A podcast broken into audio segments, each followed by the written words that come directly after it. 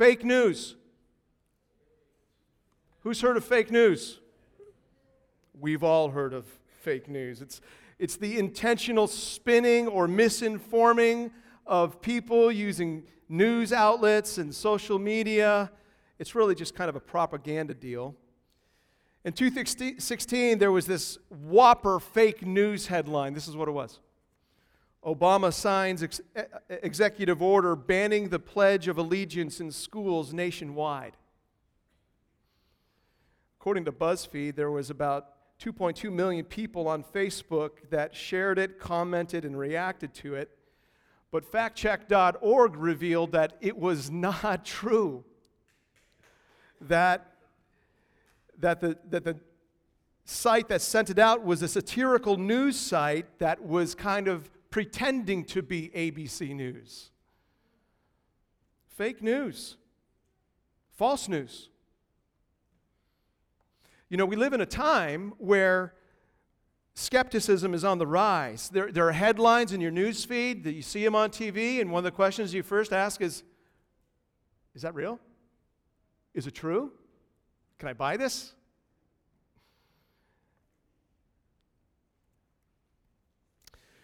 Today, all across our nation and the world, there is a headline on church marquees, on web pages.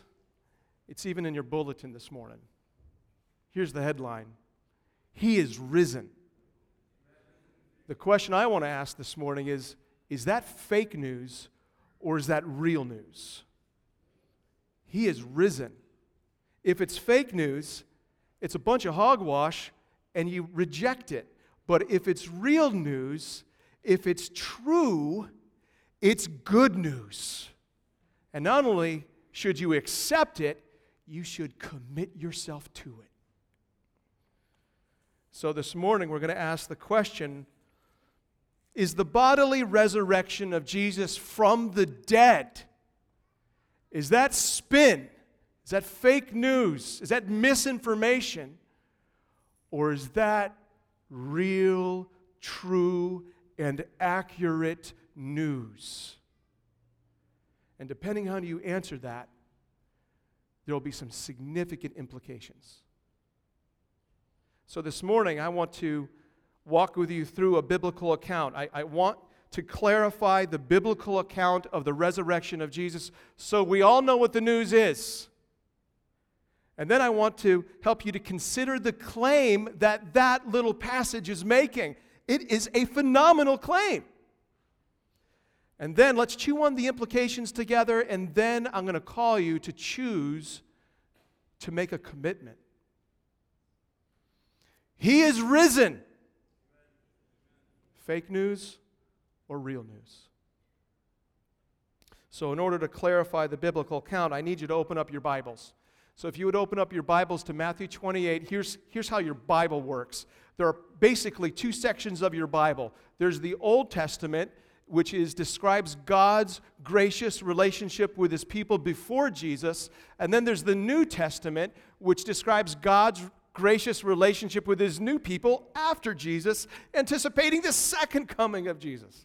So there's two sections of your Bible. Your Bible's broken into books. There's 66 books. And one book is then broken into chapters. Those chapters are further broken down to verses, and it's all helped you to find your way around the Bible.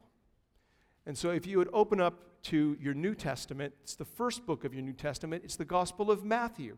And I want you to turn to the last chapter of Matthew, Matthew chapter 28, and we're going to look at verses 1 through 10.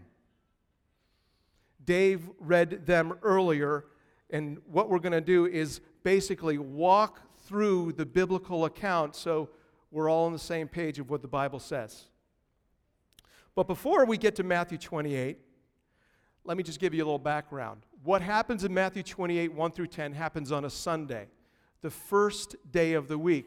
But there's some really important things that happened that Thursday and Friday leading up to the first Easter.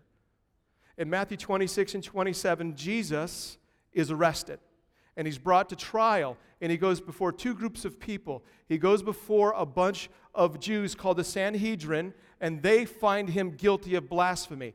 They send him to Pilate. Pilate was the Roman authority who had the authority to put someone to death.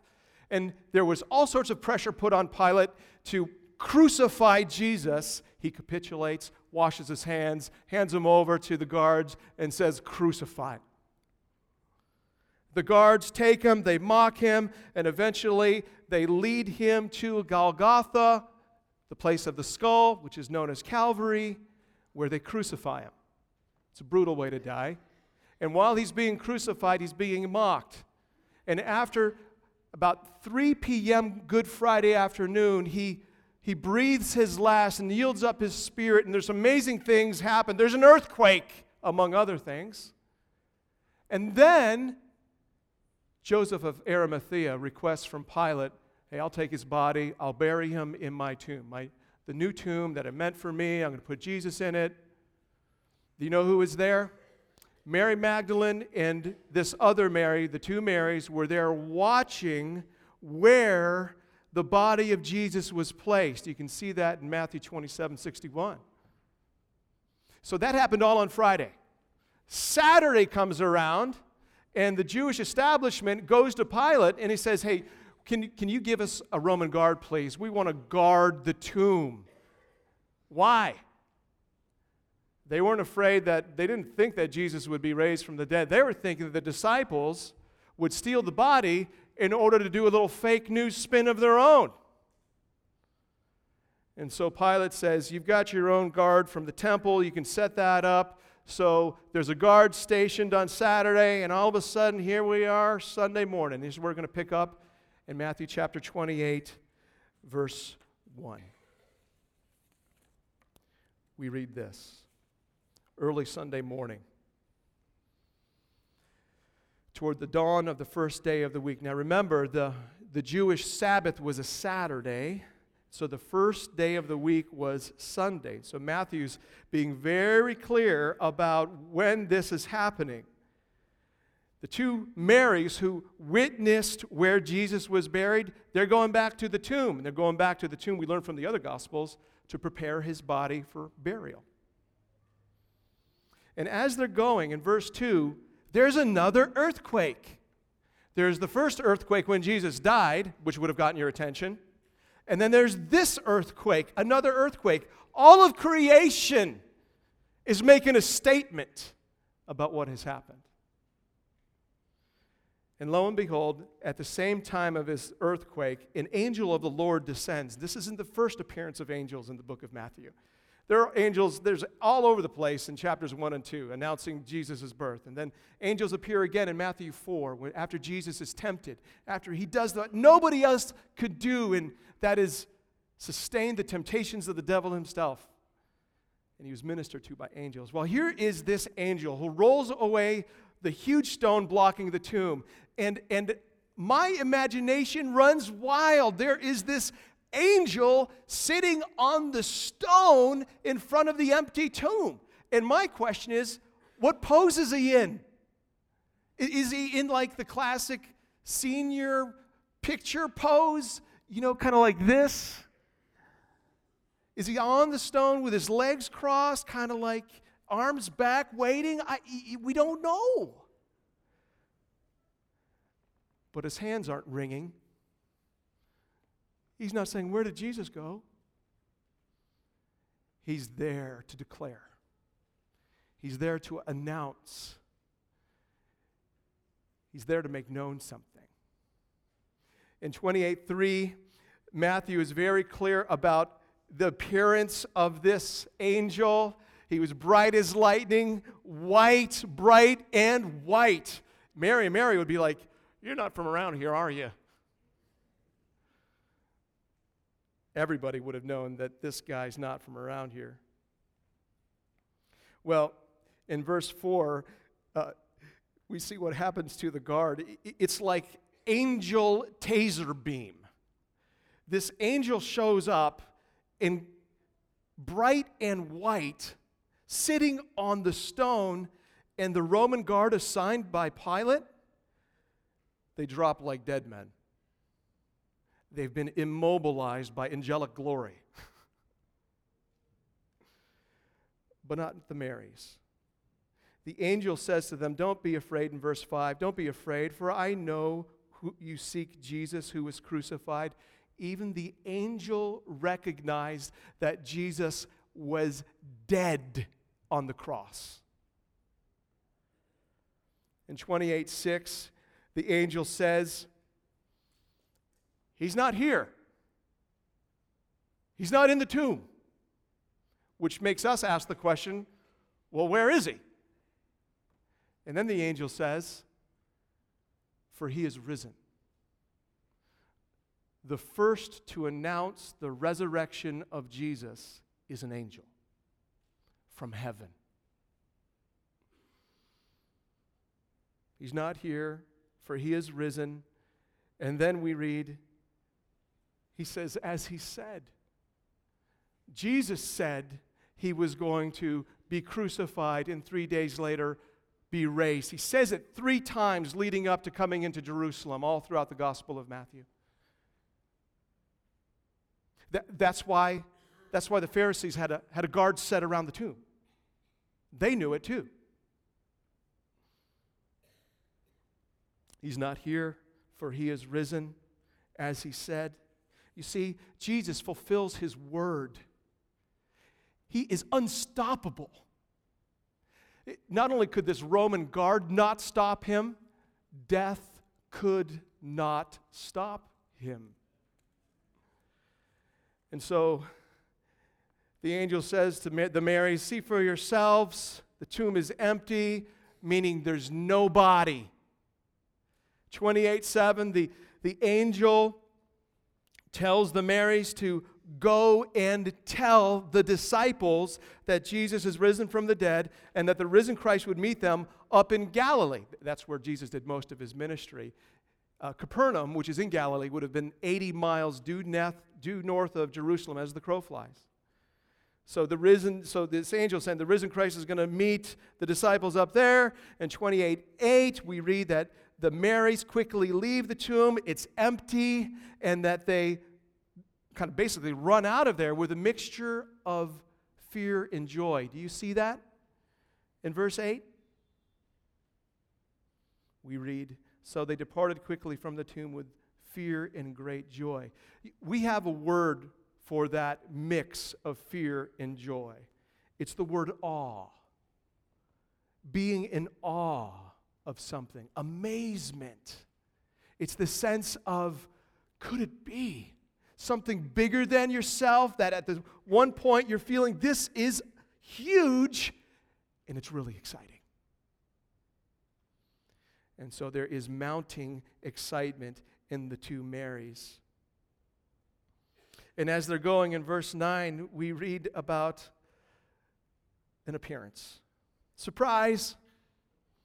The risen Jesus meets them on the way we read this, and behold, Jesus met them and said, Greetings. And that word greetings, it's more than just, hey, what's, hey, what's up, ladies?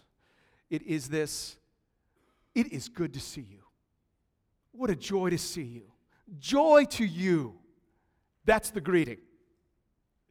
And the two Marys came up and they took hold of his feet and worshiped him. Did you read that? Took hold of his feet. Did you hear that? Do you know what that means? Do you know what it means to take hold of someone's feet? Do you know where you need to be in order to take hold of someone's feet? You need to be on the ground, prostrate. They dropped in front of him. They recognized him and they dropped in front of him. Do you know the last time Matthew records someone bowing at Jesus? It's the Praetorian guards, the Roman guards in Matthew 27 when they're mocking him.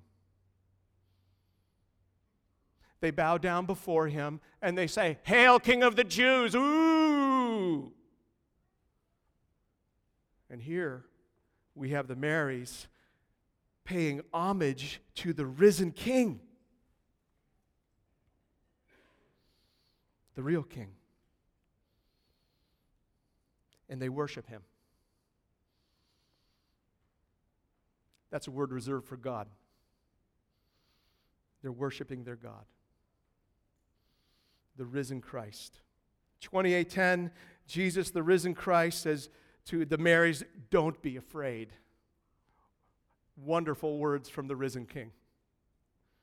Go and tell your brothers, my brothers, he says. Now, that's an interesting way to describe the disciples. It should kind of call you back to Matthew 12 when Jesus says, Hey, your, parent, your, your family's here. And he turns to his disciples and says, Here's my family. Those who do the will of my Father, they're my brothers and sisters.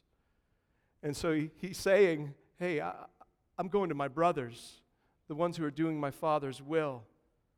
They will see me. So here's the summary of the Bible's account of the resurrection of Jesus. He died on Good Friday, he was crucified. He was placed in Joseph's tomb immediately after. The Mary saw it.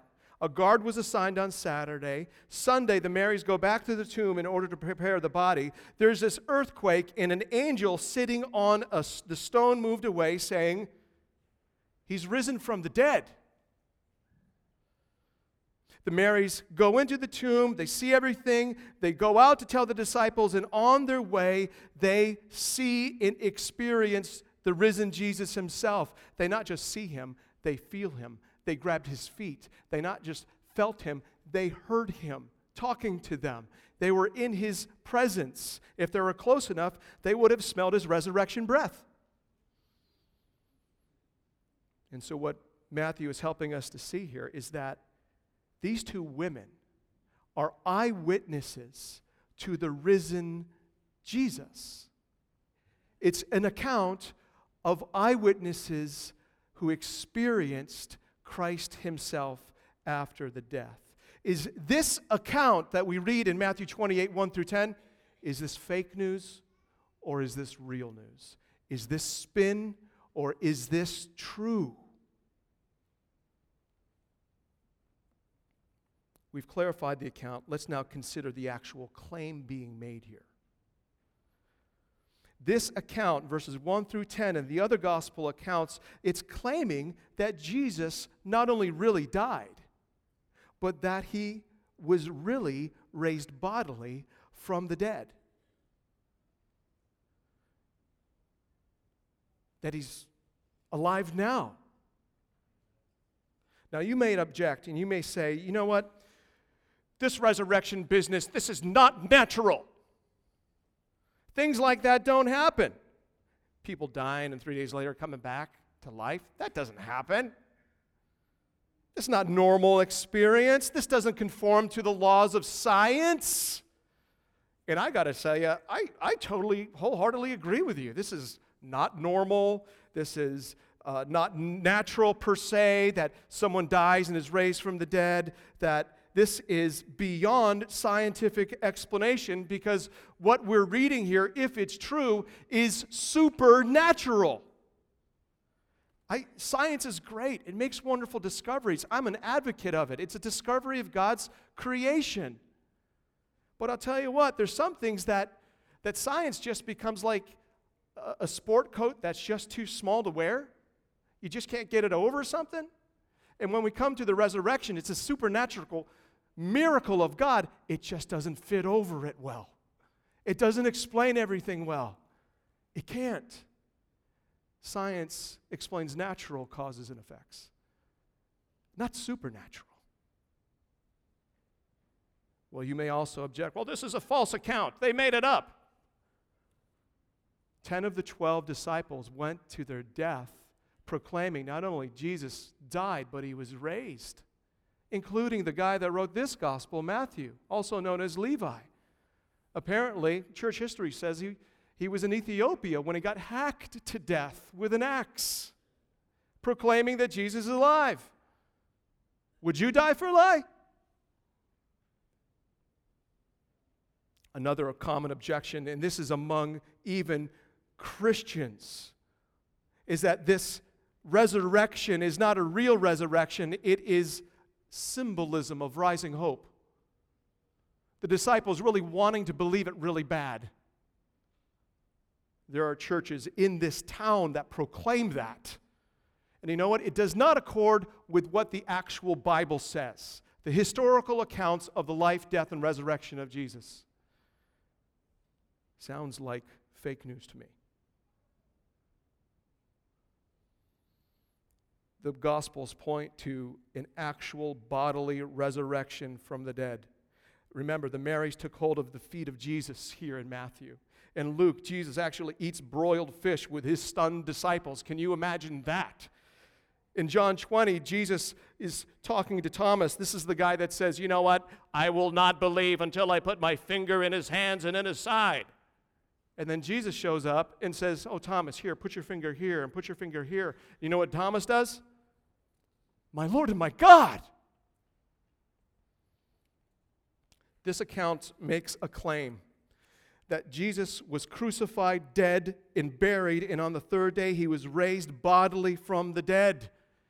Is it false news or is it real news? Let's look, chew on the implications. If this headline, He is risen, if that's fake news that's been spinning for 2,000 years, if that's fake news, then Christianity as a whole is a bunch of hogwash. I'm not sure what hogwash is, I, I just know that you don't want it. I'm, I'm guessing if you get a bucket of ho- hogwash, you're just going to throw it out. And if Christianity is built on fake news of a fake resurrection, it's hogwash. Get rid of it. If you knowingly embrace something that you don't believe to be true, you are lying to yourself. And that's why in 1 Corinthians 15, the Apostle Paul, talking about the resurrection, talking about the resurrection of Jesus, and says, if, hey, if this didn't happen, Christians are to be pitied above, above all people because they're giving their lives today for a lie.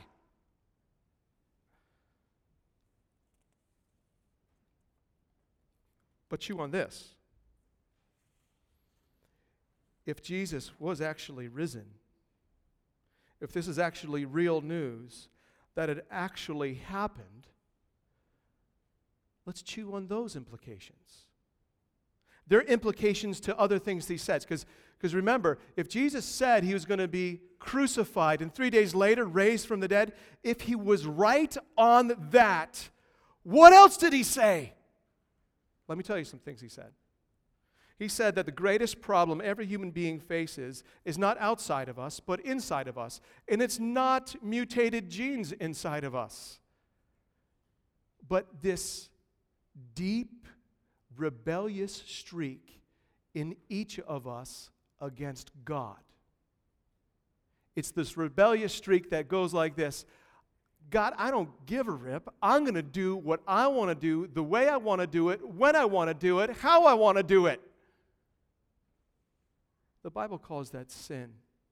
And each of us has got that rebellious streak in us, according to Jesus. And there are horrific consequences to that, according to Jesus. Jesus reserves some of his most stark language for the eternal punishment against that kind of rebellion. He talks about it as being cast out into outer darkness where there is weeping and gnashing of teeth. High consequences to rebellion against the living God. So he said that, but he also said this he said that he actually came for rebels. He came and became one of us in order to rescue rebels, in order to go after the rebels who are out in the outer darkness and bring them into the light of a banquet feast with the living God. He said, We've got a problem, but he said, I've got a solution. And he goes on to say, let me tell you what that solution is going to be. He said, I came not to be served, but to serve and give my life as a ransom for many. His death on the cross that first Good Friday, it was a ransom payment. It was a ransom payment for rebels in order to bring them from darkness into light. He gave his life to pay the eternal punishment for all those rebels willing to believe in him. Now, if he was right about his own resurrection, could he be right about your sinful condition? That you've got a rebellion streak in you against the living God?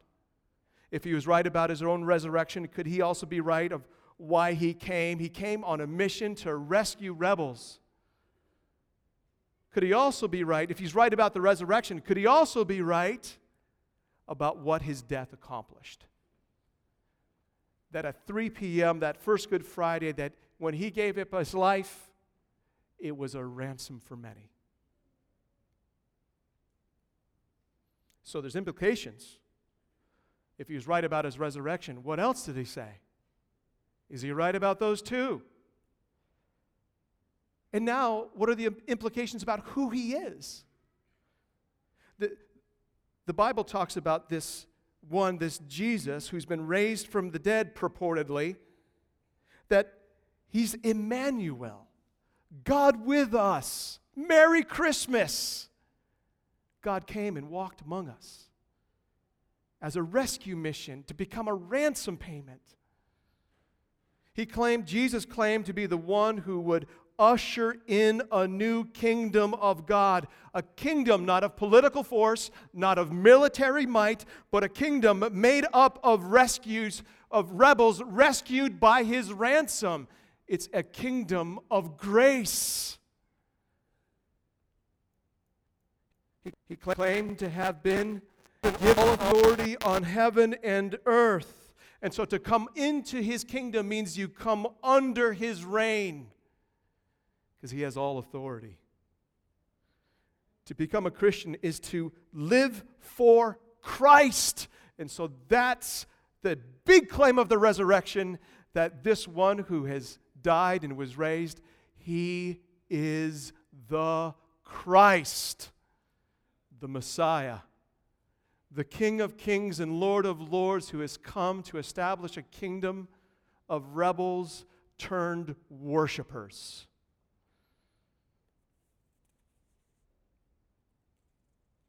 And he speaks today. He's alive. The risen Christ just wasn't risen in the Bible. The risen Christ is alive today. If he was truly raised from the dead, he's living, he's reigning, he knows you in and out, and he's inviting you to come into his kingdom.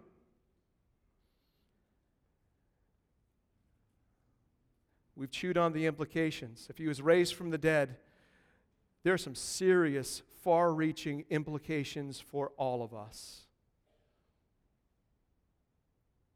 One of which is to choose. Choose to whom you're going to commit.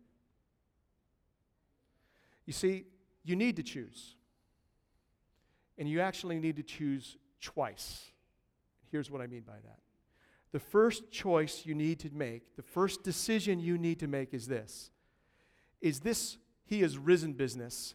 Is that fake news or is that real news? That's where you need to start. If you think that it's fake news, it's hogwash, get rid of it, move on with your day, enjoy the peeps. You know what I'm talking about? But if it's real news, then that means it's true. It means it happened. It means he's alive, which means you have a second choice now to make. The first choice is that Christianity is true, Jesus is alive. And now you're realizing I'm a sinner and I need a ransom. But let's just clarify something, because I think people get stuck here. Simply agreeing that the resurrection account is true does not mean you are a Christian. It doesn't mean you are a follower of Jesus. Hey, I agree with the Chicago Bears choosing to let loose Jay Coulter, Coulter, whatever his name is.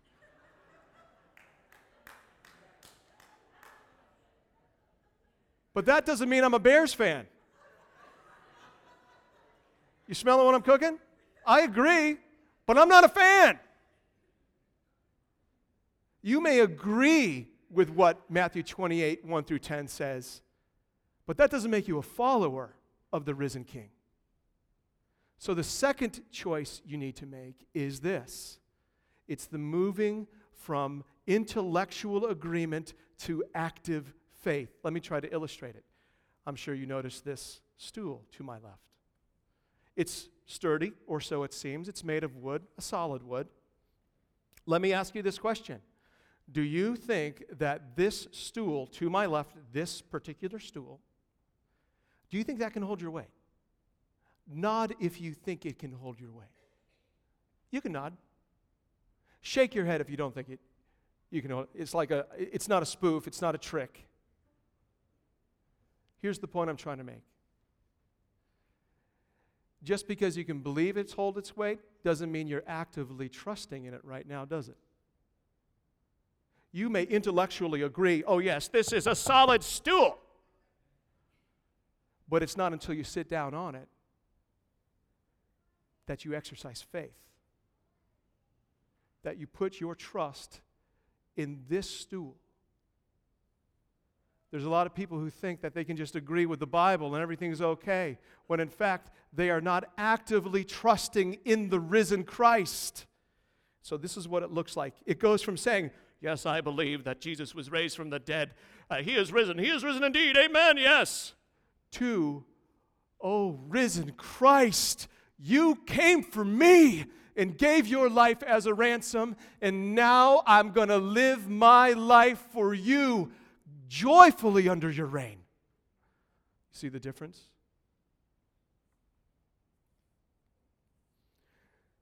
Where are you? Do you agree? Are you actively trusting in the risen Christ? Have you cried out to him? Have you moved from a simple confession to a believing in your heart that God raised Christ from the dead? This morning, we've asked the question hey, is the resurrection fake news or real news? And the Bible says it is real news. I've sought to kind of clarify the account, to help you understand the claim, to chew on the implications, and now I've urged you to, ch- to choose to commit yourself to the risen Christ. What are you going to do? Choose Him, cry out to Him if this news is real news, it's not just true, it changes everything. And that's why it's not just real news, but good news. This is the news of salvation for sinners, for rebels. He is risen. He is risen indeed. He who has ears, hear the word of the kingdom. Let's pray.